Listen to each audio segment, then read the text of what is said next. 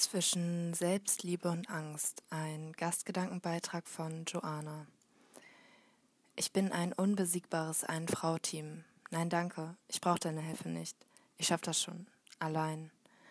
Seit ich denken kann, treibe ich mich selbst an. Immer weiter, groß träumen, bloß raus aus der Komfortzone, Ziele verfolgen und erreichen. Ich will mehr, nehme mir mehr, und die Belohnung ist nicht etwa die Anerkennung anderer, sondern mein eigener Stolz. Ich bin süchtig danach. Meine Erinnerungen geben mir Sicherheit, sie sind die Säulen meines Selbstwertgefühls. Meine Liebe mir selbst gegenüber war noch nie bedingungslos. Sie war immer abhängig davon, welche Kämpfe ich gekämpft und welche Herausforderungen ich gemeistert habe.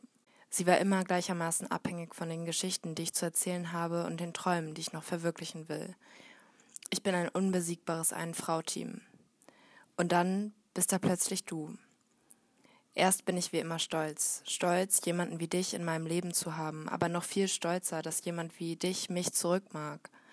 Und plötzlich merke ich, wie du einen größeren Teil in meinem Herzen einnimmst, als der Stolz es jemals in meiner Brust getan hat.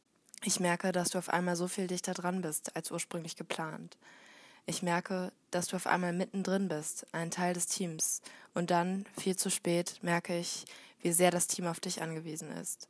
Die unerschütterliche Fassade des Ein-Frau-Teams beginnt zu bröckeln und ganz langsam dringen Zweifel durch die Risse.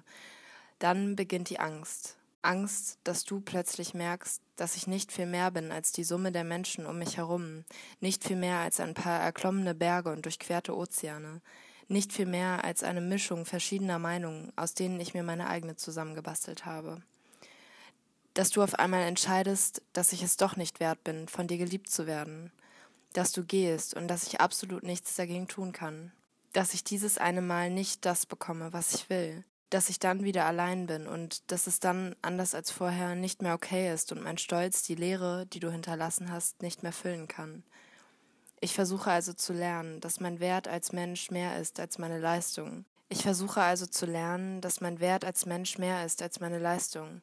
Ich versuche zu lernen, dass das, was ich suche, nicht da draußen ist, sondern in mir. Ich versuche zu lernen, dich nicht mehr davon zu überzeugen, dass ich es wert bin, geliebt zu werden. Vor allem aber versuche ich zu lernen, mich nicht mehr davon zu überzeugen, dass ich es wert bin, geliebt zu werden.